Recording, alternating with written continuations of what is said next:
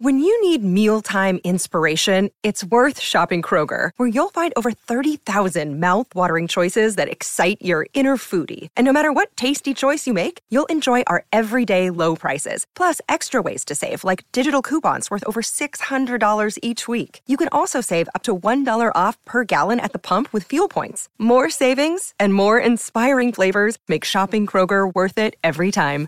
Kroger, fresh for everyone. Fuel restrictions apply.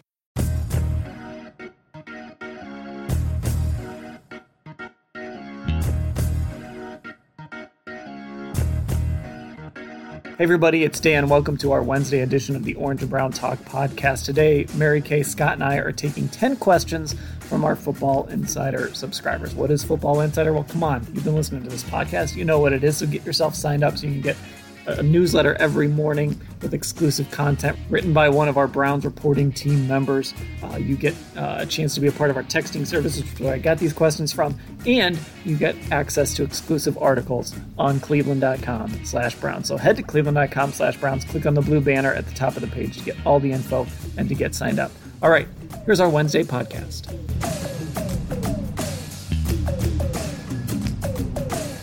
And away we go on our Wednesday podcast. We are taking questions from our texters. 10 questions. Dan Labbe with Mary Kay Cabot and Scott Patsko. We're going to get right to it. And of course, we had questions about the draft. We're going to start here from the 915 area code. If you were to mock the draft without getting into specific names, how many players would be on defense and, and how many on offense? Or if you want to give a percentage, uh, however you want to you want to name that. Uh, how heavy do you think the Browns would go on defense versus offense, Mary Kay?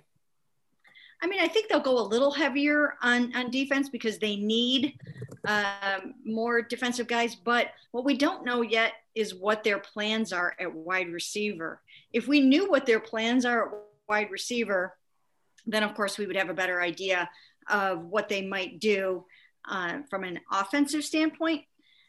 Um, and, and I, I have a feeling they're probably going to need to draft a receiver or two. Uh, so, you know, I think it'll actually be fairly even, possibly a little bit more weighted towards defense just from a body standpoint. And Scott, I'm looking at a post of yours. Just it, it looks like eight draft picks for the Browns as of right now. Yeah, I, I mean, I, I, would suspect it would be kind of even. They, I mean, it was three with three and four last year, uh, three defenders that they drafted. So, I mean, keep in mind, you're not going to fix your entire team just based on the draft. You're bringing in free agents. You're trading for some people, um, and you know the draft is at the end of all that. So, uh, but I would suspect they're going to be kind of even because ideally this Browns team is drafting for depth. That's what you want to be. You want to be a successful team that isn't drafting because you need to draft somebody to come in and be a starter right away. You're drafting for depth, and when you do that, you want to kind of sprinkle it around and cover a lot of bases. So I would suspect it to be pretty even. And I think we saw last year they, especially as they got later in the draft. I mean, some of the need versus best player kind of aligned early in the draft, but as it kind of went along, it sort of seemed like they were just going kind of on who they liked at a certain spot, not necessarily position. You know, I mean, they drafted Nick Harris in the fifth round. Donovan Peoples Jones, they they took in the sixth round. They didn't address receiver earlier in the draft, so that obviously wasn't a priority. He's there in the sixth, so you grab him. I mean, maybe even Harrison Bryant was was a case of that. A tight end they liked, and he was there at the right spot on their board. So um, it, it, seems to me like they're going to really focus on taking, you know, a best player available approach w- with a lot of these picks. And it, when you're picking 26, that's that's kind of what it's about. The other thing, though, to keep in mind, and Scott, you mentioned it, the word trade. There's a chance that some of these picks, we, we could see a Ronnie Harrison type trade. We could see them go after a veteran corner, maybe or a veteran edge rusher, you know what? It might not just be free agency and drafting guys. There's a really good chance that Andrew Berry's going to take some of these assets, either this draft or next draft, and move them for an established player.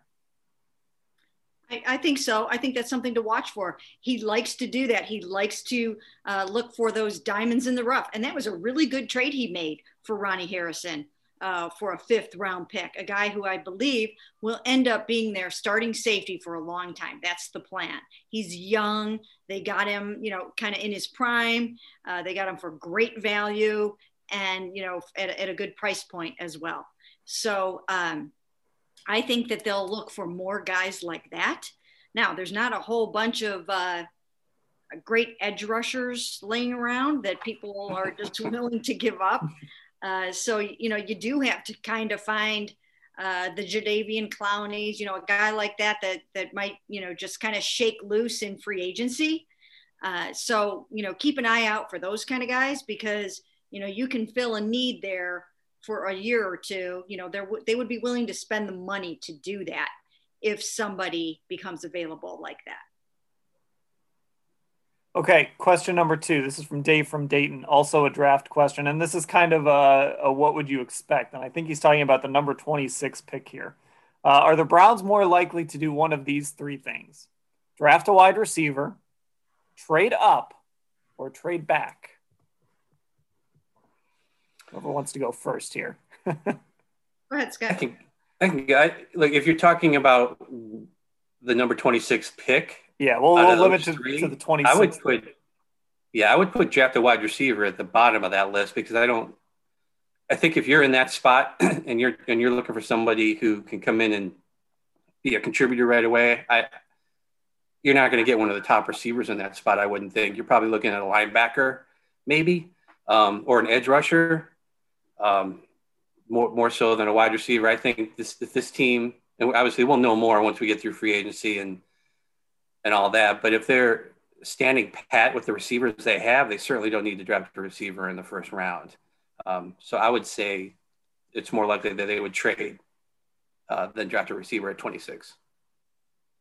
Yeah, you know, I mean, I, I think it does come down to what do they decide to do with with Odell, uh, and and some of that is is going to be predicated on also you know what he wants to do. I think they need to sit down. They all need to sit down and kind of talk through all of this. And if they all decide that moving forward together is the right thing to do then you move forward. Um, if they decide that it's not the right thing to do then obviously they have to try to trade odell. So then they would be getting something in return for that. You know probably something pretty good. So um, so yeah, then that become that does open up the possibility if they do that that you could be looking at a first round receiver and you might have to trade up to get a good one because as you mentioned scott the best ones would be gone by 26th theoretically. So we'll know by then. We should we'll know by then whether or not that's in play. And i would not rule that out at this point Mary Kay has taken two of those two of those options. Ahead, I know we're kind of. It's almost like we're conditioned to say uh, when when the Browns figure out what they want to do with Odell. What about Jarvis? Uh, he's maybe a little more of a tra- an attractive situation if you want to move on from a receiver because what he only has I mean three million in dead cap compared to Odell who's twelve to fourteen. I, I don't have it right in front of me right now, but I know it's a lot more. Um, is that a? I mean, are we are we just kind of ruling that out that, that they would do that with like Jarvis Landry would be a cap casualty or they would try to move him just because of his contract? You know what? It's a it's a good question, and it's a it's a question that I don't really know the answer to at this point. I mean, I feel like he is a good building block for this receiving corps, and he is you know it, he would it would be hard to replace both of those guys in one year but you are looking at a lot of money. I mean, you're looking at $29 million tied up in those two guys in years when you want to extend a lot of your people. So, you know, maybe you move on from both of them at the same time. Maybe you move on from one. Maybe you try to trade.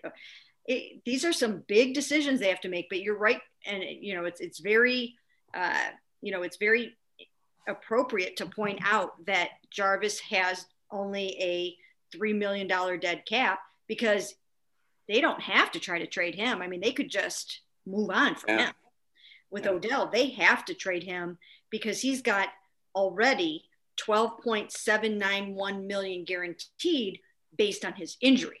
So they're already on the hook for that. And then if he's on the roster, then uh, then they owe him $15.25 million for the season.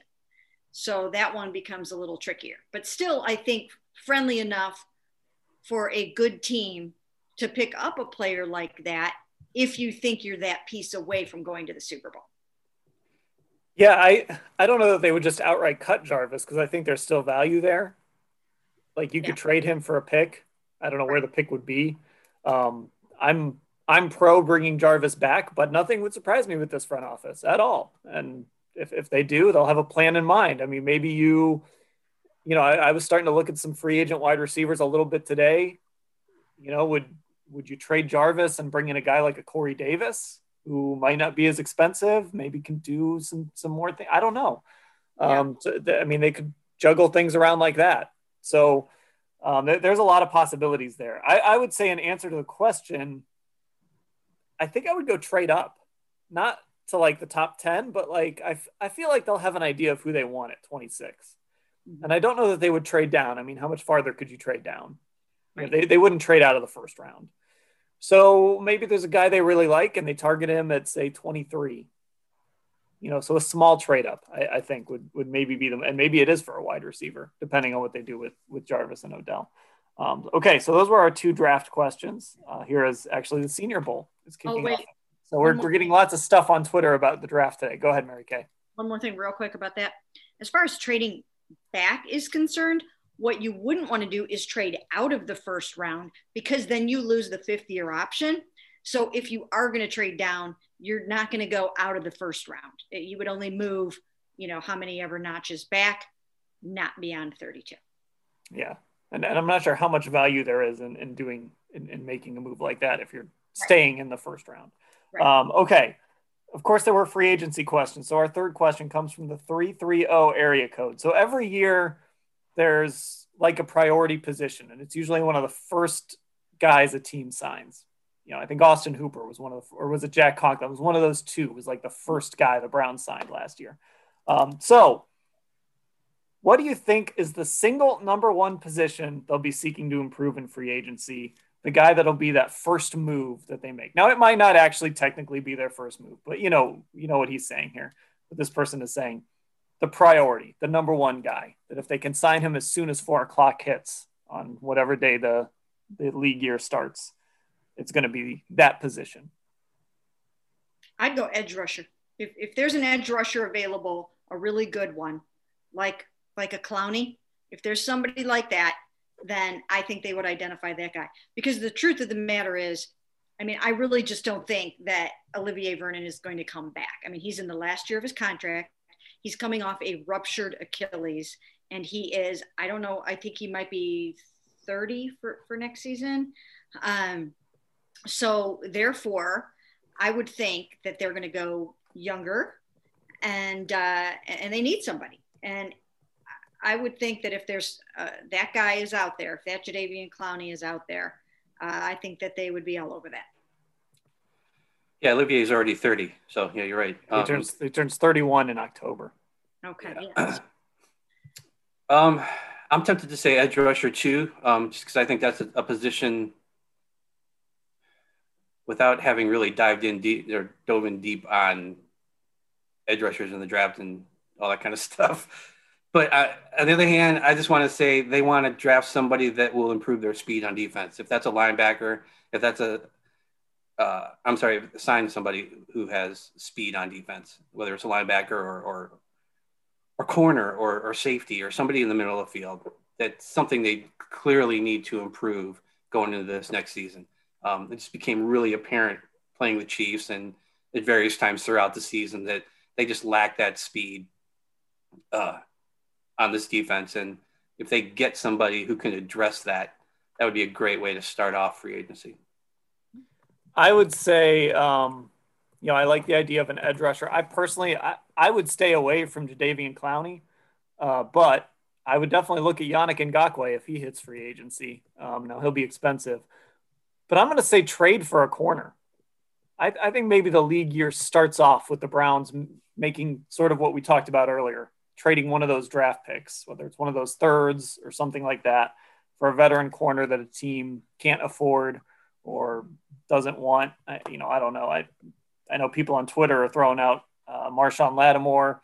I don't haven't looked into who it could be or who could be available or what it would cost, but um, I, I think that would be that would be my number one expectation is that corner would be at the top of the list, and I wonder if they would just make a deal instead of going into free agency and trying to sign a guy. Andrew Berry loves to do you know, those basketball type trades, or at least try to cook up those basketball type trades that you know he sort of tried with Clowney last year that ended up not they weren't allowed to do it. Um, but that he kind of he thinks like that a little bit. He's kind of that that new school GM who you know sort of thinks like a an NBA GM sometimes and, and tries to come up with creative ways and isn't afraid to use those draft assets to go get a guy. So you're thinking that Greedy Williams, yeah, you're not putting a lot of faith or stock into Greedy coming back, Dan. Are you sort of skeptical about that? I mean, how could you? There's there's no way that, that you can go into next year thinking, and obviously, look, the Browns have more information than, than we have, but there's no way you can go into next year thinking Greedy Williams is the guy there, based on health, and based on what we've seen on the field. I, I just think you're this team is beyond the point of let's find out about this guy especially at a position that important. I think they've got to know what they have over there. Um, you know, especially if they pay Denzel this offseason. I think you've just got to have another guy over there who is, you know, a top end corner, especially because that guy will end up being your number one corner for a few games because we know Denzel will miss a few games here and there. That, that's sort of been the track record. So you really want to have another really reliable guy over there that, that can step in when necessary. Yeah, I, I I kind of agree with you you on that. That you know, I think if they get Greedy back, they have to view that almost as a bonus. And there's no way that they would come out and say that right now because Greedy's working so hard to come back. So I would go ahead and re-sign Terrance Mitchell because I think he's a good solid piece for you there.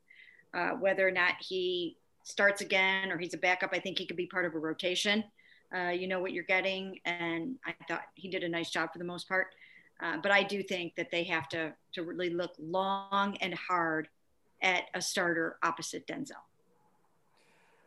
Okay, question four. Uh, this is about the Browns' in-house free agency from the 614 area code, and there were a lot of one-year deals on this team. Um, but here we go. Who are the top priority Browns free agents for them to resign? Is there a guy that you're looking at on this Browns team that's headed for free agency that you think should be a priority uh, for them to re-sign. There's there's a whole lot of names to choose from, like I said, with those those one year deals. Uh, but there are some interesting names uh, as well. And Mary Kay, I think you might have just mentioned one, right? Terrance yeah. Mitchell. Yeah, can you read off some of the other names? Yeah, yeah, I can give you some some key Remember. names here. Uh, so Olivier Vernon, Kevin Johnson, Terrance Mitchell, Karl Joseph, B.J. Goodson, uh, Kendall Lamm, Sendejo, uh, Malcolm Smith. We'll skip over a couple of these names. Larry Ogunjobi, uh, Rashard Higgins, mm-hmm. uh, KhaDarel Hodge. Now, some of these guys are restricted. Like KhaDarel Hodge is a restricted, uh, mm-hmm. so we'll take him out of the mix here. Yeah, those are really those are really the big, the important, the kind of important names um, that that I listed off there.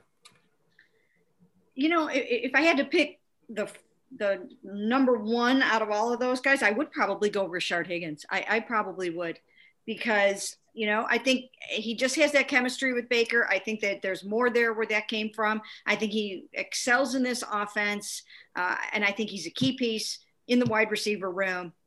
I would go with him before almost anybody else on the list. Yeah, I mean on defense we talked about, but uh, I do think Higgins um, is somebody you want to bring back. And I would be surprised if they don't re-sign JoJo Natson. They obviously wanted him here in the first place, mm-hmm. um, and then he got hurt. He's a guy with speed. He's a guy that we saw on the field a lot in training camp with the starters. Um, he didn't really do much in the first three games offensively, but uh, it seems like he's somebody that they had some plans for uh, that they wanted to use in different ways. And, and like I said, he's, he's really fast. So um, I think Natson and Higgins are your, are your offensive guys. Nobody for Cody Parkey. Nobody. nobody wants, uh, I, I, think we hey, maybe we'll get a good kicker battle next year. We're gonna have six kickers in, in training camp. we need we need a good kicker battle. They owe us that after this last offseason. Um, let's see. So you guys both signal, singled out Higgins, uh, it's hard for me to go against that one. I, I think I'm probably going to jump on that one too. I think he should probably be one of their priorities um, to bring back because Olivier Vernon is so. It's just so difficult to know how he's going to come back, when he's going to be ready. We mentioned the age. Um, I, I do wonder if there's maybe some small deal they can do with him just to kind of see how he comes back, knowing that he's not going to be I mean, he's he's probably not going to be. He won't be ready by the start of the season. So, you know, he's he's a tough one to figure out. Uh, but had he stayed healthy, I think he would be near the top of this list as, as a guy you'd want to bring back uh, as a priority with the way he played in that second half. And I'm also curious a little bit about Karl Joseph, maybe what he would cost depending on the status of Grant Delpit and, and his health um, to start the season. If you could get Karl Joseph on maybe a, a reasonable deal, but I wouldn't include him as a priority. Okay, uh, speaking of the guy we just mentioned, what kind of contract offer can Hollywood Higgins expect to get this offseason? So it's hard to attach numbers to these, but has he finally at least reached the point where he can get a multi year offer? Yeah, I, I think so. Um, I, I think he's he's ready to hit his uh, his payday, and um, let me see real quick. Um, usually, there's a market value that you can find. Yeah, I want to see if that's on over the cap somewhere. Uh, yeah. So, and they're pretty close to. Yeah, here's here's market value on Rashard. Uh, the, these guys usually they usually do a really nice job with this. So his market value, according to Spotrac.com, or however you say that, some people say Spotrac. Spotrac. I don't know how to say it. I've never they've heard it a, pronounced. they've got a branding issue. yeah. Yeah. So uh, four years, twenty four point seven million dollars for an average of six point one eight nine million dollars per year, which I think is a really, really good value for him. Uh, I, I would go ahead and do that every day of the week. So I, I think that if you could get him for that amount of money, I, I would do that. I think it's well worth it. Oh yeah, he's definitely worth more than the 900k he was making this year or whatever. He uh, he proved his worth, and I don't think he's going to go out on the free agent market and really cash in. But um, at the same time, he's definitely going to get offers, or you know, he's going to have possibilities to come back to the Browns and say, you know, look, other people clearly want me. I don't have to come crawling back this year. And you know what? Somebody else to keep an eye on. I got to check and make sure if he's going to become a free agent. But if, if he is, uh, real quick, is Breshad Perriman. Yes, he is, he is a free agent. Okay, so just keep an eye on him. He's somebody that you know he brings speed. He was here before. They liked, and I, I would. Uh, I he's just somebody that I think would probably be on the radar. I wonder if Breshad's actually going to get like a four-year offer. I, I don't know. I think it would probably be. You know, these contracts are never actually four-year contracts. They're all two-year deals anyway. But um, you know, yeah, you get a prove it deal somewhere. Like, yeah, let's say three was... years, three years, eighteen million, something like that. That seems pretty reasonable. Yeah, for a for a guy that you know, uh, you know is going to be there. He's going to be reliable, and and he's going to work hard because you know, like we talked about at the beginning of this season, it was hard to know if this coaching staff even wanted him on the field because he wasn't playing and he was inactive a bunch. And then when his opportunity came, he, he took advantage of it. Okay, now we're going to talk about the current team. Some questions here from the 513 area code. Which two 2020 draftees uh, do you think will take the biggest leap between year one and year two? There are some real options here. Scott? Oh, the easy one would be Grant Dell, but he's going to take a heck of a leap compared to what he so. did this year. Right? Uh, I mean, you would hope that Jacob Phillips is one of those guys, is, is the guy who does that because they really need a linebacker to have an impact on this team, like every down. And I don't know how many of the guys who are currently on the roster are going to be back because of the one year deals and just because of, you know, how, how much longer do you stick with Mack Wilson? Um, did Sione Takitaki give you enough this year to to to want to keep him around. I mean, he was good against the run. He's a really good tackler, but you know, he's not somebody that you're going to have on on the field for three downs. So if Jacob Phillips is that guy who who really and he's got a big you know jump to make, he did not grade very well for uh, PFF. He was near the bottom or at the bottom, I think, in, in defensive grade. I would put him there, and then, I mean tight end, we don't know what's going to happen with David Njoku. So if Harrison Bryant is the guy that makes the jump, he had a pretty good season for a rookie for a rookie yeah. tight end. I mean, it was a good year. So I, you know, I don't see him. He's not going to challenge Austin Hooper. I don't think for for most catches at tight end. I don't know if there's a lot of room for him to make a huge jump this year. Uh, JC Tretter a cap casualty? Maybe Nick Harris pulls into moves into center and he makes that leap. I mean, you know, I, I don't I don't think Donovan Peoples Jones is going to be a starter this year. So there isn't a lot of options on offense. I don't think. Um, so I think Jacob Phillips might be that your best bet as far as guys who, if they make a leap, it, it's it's really going to be a big deal for this team. I'm going to go with Donovan Peoples Jones. There was just something about him that I really was impressed with this whole entire season. He is so aware of where he's supposed to be on the field. He runs good routes. Uh, he seemed to have, he seemed to be able to get open, and he catches everything that comes his way. I mean, he is ready for the ball, which is not always that easy uh, to be that when you have Baker Mayfield uh, making some off schedule plays. And, I mean, you never really exactly quite know when you're on a scramble drill or whatever, but he stays ready and he catches everything that comes his way. I think he only dropped one pass this season, I think. Um, in terms of, I don't have the stats in front of me. Uh, do you have them, Dan? Like how many catches and yards and?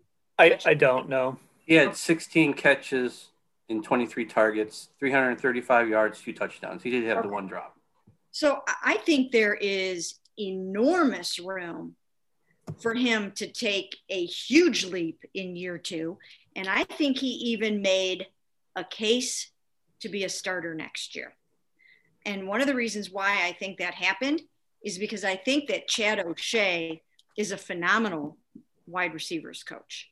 I think he coached him up really, really well. I think Donovan took the coaching really well. And I think there's so much more there. I think that I think they got a steal on Donovan Peoples Jones in the sixth round of the draft. And I actually expect some really big things from him next year. So, so who's starting with Donovan Peoples Jones in the scenario where, where he becomes a starter this season? I don't know. I, I don't know. They're in three wides a lot. Of, you know, I mean, not not a ton, but I think he'll. I think he can be. He'll be one of the three. And I don't know if it's Donovan Rashard and Jarvis or Donovan Odell, and you know, I just think that he's going to be one of the receivers that is going to be on the field way more than he was this year. And I think I think he's got the potential uh, to catch, you know, 30, 40 passes. I, I just think that, that he needs to be on the field more. I, I think he really needs to be on the field. So he Phillips have a knack for big plays. That's that's for sure.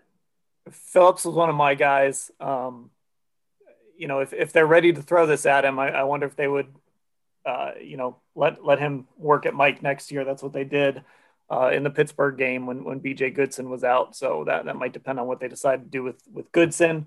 Um, so he he was one of my guys. Another guy to just keep an eye on is Jordan Elliott. You didn't hear his name a lot this year. Uh, Larry Ogunjobi probably gone. Um, you know, we don't know we don't know anything about Andrew Billings.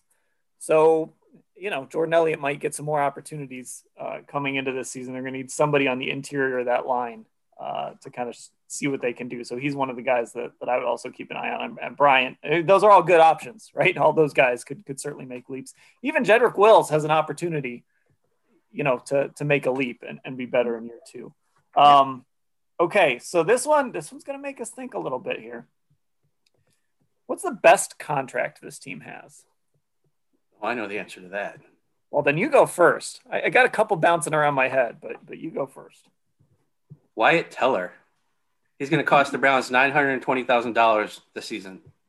Possibly, uh, you know, best guard in the in the NFL for uh, according to PFF. Definitely in the top five. You know, if you want to look at, at other metrics, but uh, I think Wyatt Teller for right now is is the best deal you got going on this team there's a lot of good options for this because there's a lot of young guys on rookie contracts. Mary Kay, do you have one or should I throw mine out? You go ahead. Well, I'm, I'm going to go with a really obvious one. I'm going to say your quarterback. Mm-hmm. He's still on a rookie deal. maybe he gets extended, but but he would still have likely have that one year of a low salary. Um, I'm looking at over the cap right now. His base salary this year is nine hundred twenty thousand uh, dollars. He's got a cap hit of ten million dollars, which is a bargain for a guy who is a franchise quarterback who can win, who has won playoff games, and you believe can take you to that next level. So I'm going with a real obvious answer here, and and Baker Mayfield uh, on his rookie deal. Um, there, there's some other options there though too. That, that if you just look at the fact that guys are on rookie deals and their positional value, you can really find some some st- some contracts on this team that are still really good. Well, the the thing is, the guys that we are talking about are all you know up for extensions or, or but they something. haven't gotten them yet.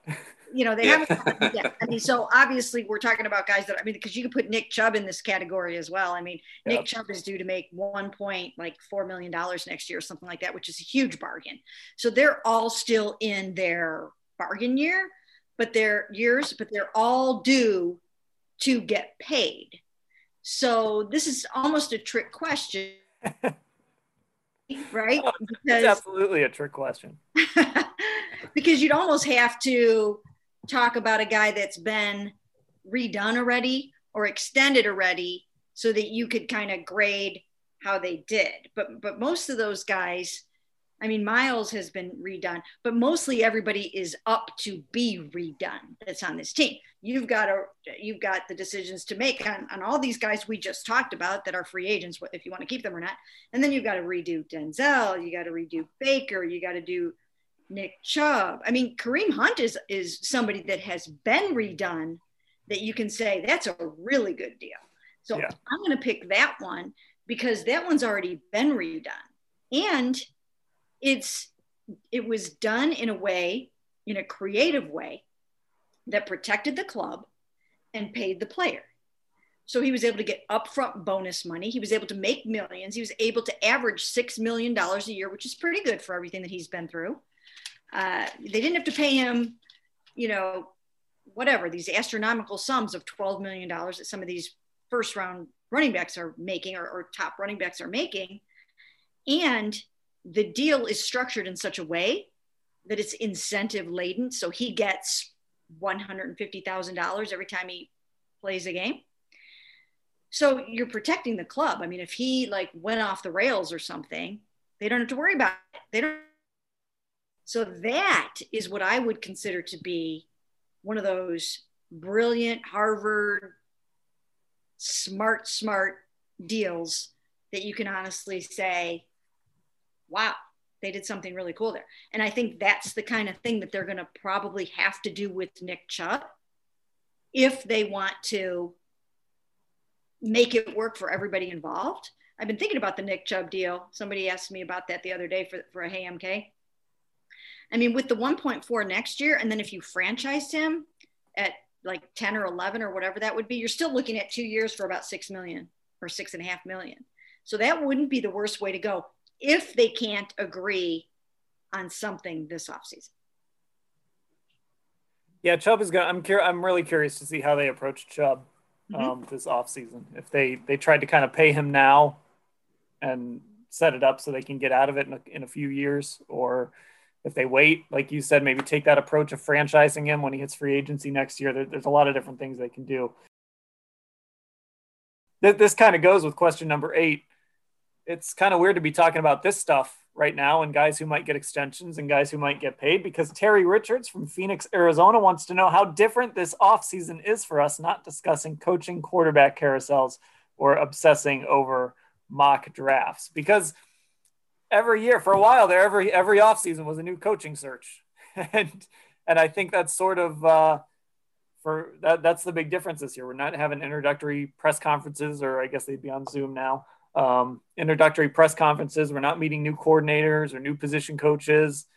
This is still a weird off season because we're not going to be going to the combine this year. Uh, none of us are at the Senior Bowl this year. Uh, how different is this off season? Is are you guys adjusting? Does it feel weird? Right now, it feels like a normal off season, other than the fact that we're not talking about coaches. Um, but we'll know for sure once we get. We know there's no combines. We'll know once for sure once we get to the draft and then rookie camp if there's rookie camp and OTAs. That's when if it's if it's shut down again, then it'll feel like all right, this is still weird. But that's I think when when it can really get back to normal, at least from my perspective. I'll tell you what, this is a and I'm really feeling it this off season. This is a really weird off season for me in that right now I would be in Mobile, Alabama. Okay. And some of the, the best work that you get done in the off season is at some of these events in Mobile, Alabama, when you're at the Senior Bowl and you're talking to general managers and you're talking to coaches and you're talking to players. I mean, it, has been amazing. I, I remember one year at the Senior Bowl, like I did one on one interviews with Carson Wentz, just me and my phone and Carson Wentz in a hallway. I've done one on one interviews with Josh Allen at the Senior Bowl. So it's a real, it was a really good place to get to know players like that that might end up on your team. In addition to that, you know, you, you get to talk to the general manager general manager of your team there and you talk to your, your coach there and then you talk to all the other agents general managers and coaches. So it's like a gold mine okay? So that's not happening this year. Then right after that one week later you go down to the super bowl and or up to the super bowl or over to the super bowl. And that's another gold mine. It's the radio row gold mine of oh there's jarvis there's von miller there's Baker Mayfield, there's, you know, there's Odell Beckham Jr. And it's just like a cornucopia of interviews that, that you can get there, right? Uh, then after that, we all go to the combine, which is a, every day full of stories, you know, and content. Four or five of the longest days of your life. Yeah. Yeah a bunch of long days. Combine ages you. But once again, you know, you talk to every general manager and every coach that you could want to talk to, either standing there at the podium and you, you have your own general manager and your own coach that you cover all the time standing there, but then you get everybody else's coach and general manager, and then you get all the hallway stuff. And we don't have any of that this year. And so we, we are going to have to be really creative in coming up with, with content. And I think even as like the pro football writers, I think we should try to somehow find ways where we like where we do the combine thing where we can all get on a on a a, a Zoom with Kevin Colbert if we want to from the Steelers. You know what I mean? Like so that we can all you know talk to uh, Robert Saleh from the Jets about you know what I mean? It's just that's what's different for me is just not being able to do all of that. How about you, Dan? Well, unfortunately, we can't create recreate the uh, the JW Marriott on Zoom. but uh, never recreate the JW. We can never recreate one in the morning at the uh, the JW Marriott on Zoom. But um, yeah, I mean, it's just sort of uh, it's it's just kind of weird not doing an introductory press conference for a coach or you know trying to figure out who they're going to hire as coordinators and, and things like that. So it's it's just been a little quieter i think but also we're not that far removed from covering a football game. So uh so that's kind of the you know kind of readjusting now to that that off season life since we got to experience playoff life finally. Uh okay from the 272 hey, hold, hold, hold, just a second oh. just we never picked the worst contract. We never talked about the oh, worst oh, you're contract right. the we Browns didn't. have. Did you guys have ideas for that? Mm. I had one idea. I mean, it might it might be Jarvis's contract, which doesn't mean that Jarvis isn't a valuable player. That's a big number, though. I mean, that that might be uh. one. I mean, I guess you have to balance the player with the money. So because Jarvis is so good, it's you almost are fine paying him that amount of money. That, what, that one doesn't bother me so much. I don't know. What do you think, Scott? What about Austin Hooper? Oh. I don't want to. I mean, yeah, into buyer's remorse all of a sudden, but he's going to make 8.2 million this year, and then it jumps up to 13 million over the next two seasons. How do you yeah. feel about paying Austin Hooper 13 million in two years? Well, you know what? He didn't have the opportunity. I mean, like in, in Atlanta. I mean, look at the, the Atlanta what was it like 75 catches last year to the targets and catches he had this year in fact that that Kansas City game, I, I keep saying this over and over again. Austin Hooper had 16 yard, two catches for 16 yards in that game. Jarvis had seven for 20. And I thought that that was those two guys, when you con- contrast that with what Travis Kelce and Tyreek Hill did for the Chiefs, 100 and 100. Uh, you know, you, you need your big guys like that, your big money guys to, to produce in a big way in your big games, in your playoff games. And, and that didn't happen. So that's a good point, Scott. That that's a really good point. If you if if the opportunities aren't going to be there for you to catch 70 passes for a thousand yards and six or seven TDs, do you need to pay that guy 13 and a half million dollars? I don't know. Yeah, you've got to beware. You've got to beware that Atlanta fantasy football offense a, a little bit. And yeah, you know, was, was that the result of Austin Hooper's numbers, or is is that player still in there and maybe he just didn't get that opportunity um, this year? But yeah, you know, I'm looking through here some of these cap numbers on over the cap, and you know, again, you can make the case for a guy like Jarvis, but we've seen how valuable he is. You can make a case for Odell, but like Odell, when he's healthy, is you know a, a dynamic receiver. Sheldon Richardson is expensive, but again, he's he was one of the most reliable guys on this team last year. So a, a, lot of the really big numbers are guys that at the very least you look at and say, I want that guy on my team. So yeah, I, I, I would say I think that Austin Hooper will probably be more productive in the passing game next year because once again, he was sort of a victim of the first half of the season when the passing game just hadn't come together yet.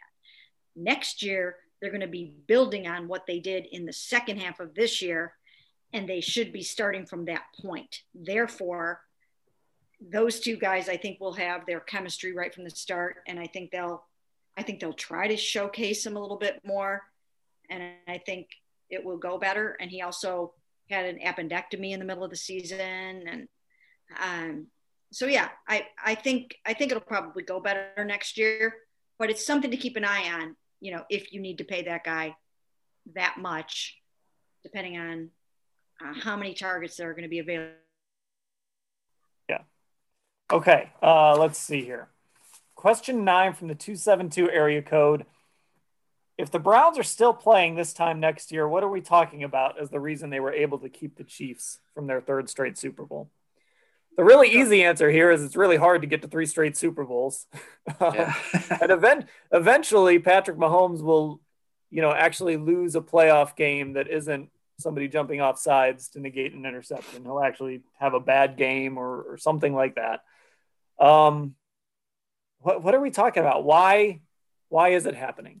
And let's just assume everybody's healthy. It's not one of those Chad Henne situations again. Yeah, you go, Scott. And I think it's going to be because you you built a defense that could better deal with with that. Maybe because you learned your lesson and limiting the possessions wasn't the way to go because you're also causing yourself to be super efficient on offense. um, I mean, there's a ton of lessons they could probably take away from that loss that'll serve them well in, in their next meeting. And, and also keep in mind, they're going to get the Chiefs in the regular season. Uh, so they, you know, they're not going to see him for the first time if they, you know, see him in the playoffs. So they will have played already. Um, man, that's hard to say. I think it could be any number of lessons that you learn from that. I would hope that that it's not let's keep the ball away from Patrick Mahomes because that seems to be what they tried to do and it clearly didn't didn't work. I don't know. Do you think they tried to do that? I don't know if they tried to do that as much as they just didn't have a good day. I've, and I have to go back and, and watch the game over again a couple of times. But it was like that second, you know what I mean? That second drive, you know, that had, uh, you know, a, a, loss, a batted pass, two drops. You know, I, I, I think they did go into that game, and maybe I'm wrong. I thought they went into the game knowing they were going to need to score 38 points or 40 points to win the game. So I don't know if they wanted to limit possessions or they were just off that day. You know? I, bring well, I say that because of how short all the plays were. Baker yep. had his like lowest intended air yards of the season, yeah. other than that Raiders game. Right. You saw a lot of screens. You saw um, yeah uh, swing passes, uh, things that you didn't see a ton in games throughout the season. Right. Um, so they really wanted to keep it short, and it seemed they really didn't want to take any shots downfield. Not that they had players on this team who were going to necessarily get those shots, but uh, putting together long drives, just the way that game went, yeah, led you to believe that maybe they didn't, you know, they didn't want those quick strike things. And you know, the Chiefs, the Chiefs weren't exactly scoring, you know, quickly either. They were right. They had some some longer drives, but I know. I, I don't know. I know. It was just weird in that game that they're they're big players, they're big name players.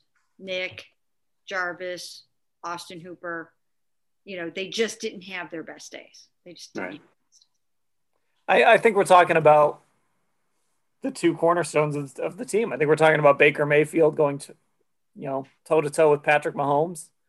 And we're talking about Myles Garrett making like two big plays like two kind of game changing type of plays, maybe a strip sack or forcing Mahomes into an interception.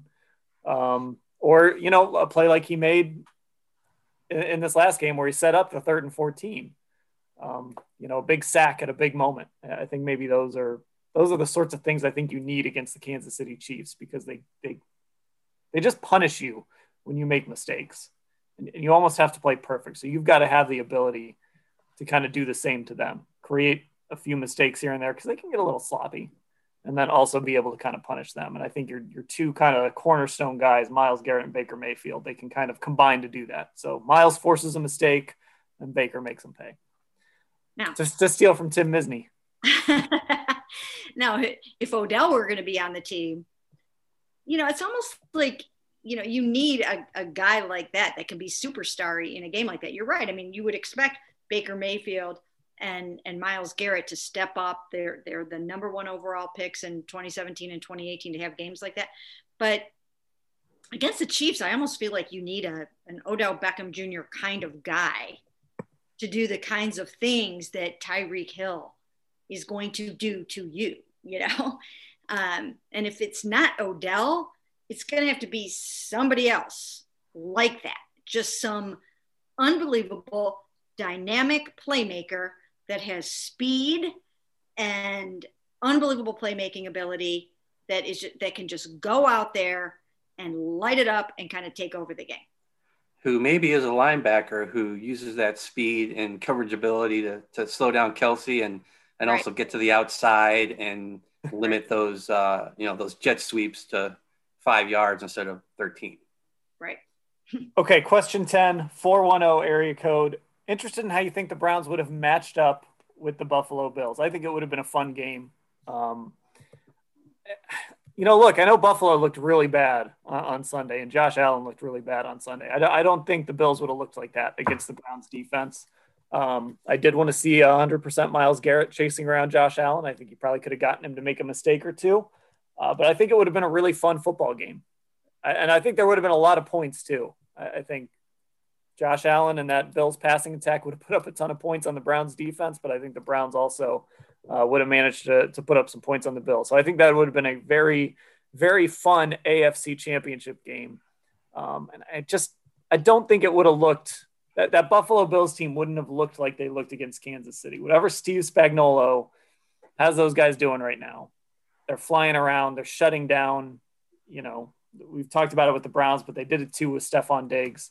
Um, he's got that defense playing really well right now. Um, so I, I, think it would have been a fun game. I think the Browns match up pretty well with Buffalo. Go ahead, Scott. Uh, I think they would have been able to run on them for sure, and I think uh, you know that would have been a game that maybe you would have saw some of those explosive runs that we got used to seeing from Chubb and Hunt during the season.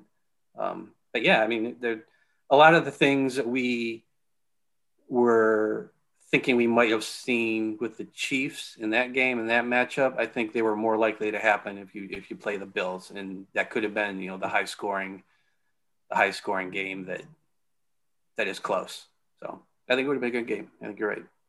Yeah, I, I, think it would have been a good game. I think that um, the thing that Steve Spagnuolo did, which which I thought he had a great game plan against the Browns, and I thought he had a great game plan against the Bills, and he's a really good defensive coordinator, and I think that is a major reason why they are going to the Super Bowl. I mean, he, you know, they they basically took Nick Chubb out of the game and frustrated him, and they took Jarvis Landry out of the game and frustrated him.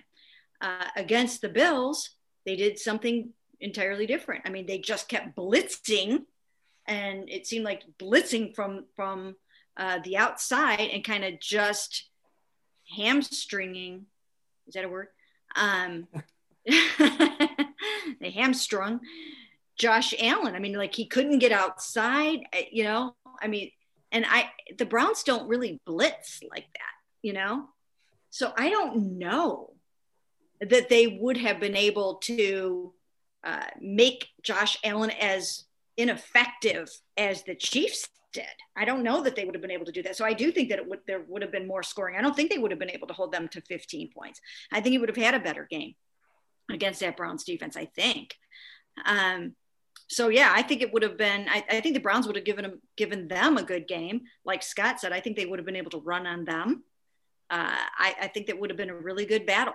I think it would have been a really good battle, but I, I think Josh Allen would have had a much better game, both running and passing on the Browns defense than he did against the Chiefs.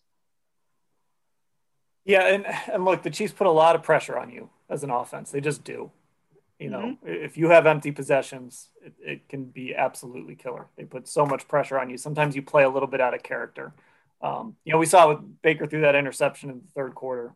Um, you know, that was a very out of character pass for what we saw from him in the second half. And just sometimes they make you panic a little bit because you you just can't come up empty and then you try and do things maybe you shouldn't. All right, um, that'll do it then. Ten questions from our uh, our texters here on our Wednesday Orange and Brown Talk podcast. Make sure you're subscribed to Football Insider at cleveland.com slash Browns and click on that blue banner. And make sure you're subscribed to the Orange and Brown Talk feed anywhere you get your podcasts. For Scott and Mary Kay, I'm Dan. Thanks for listening, everybody.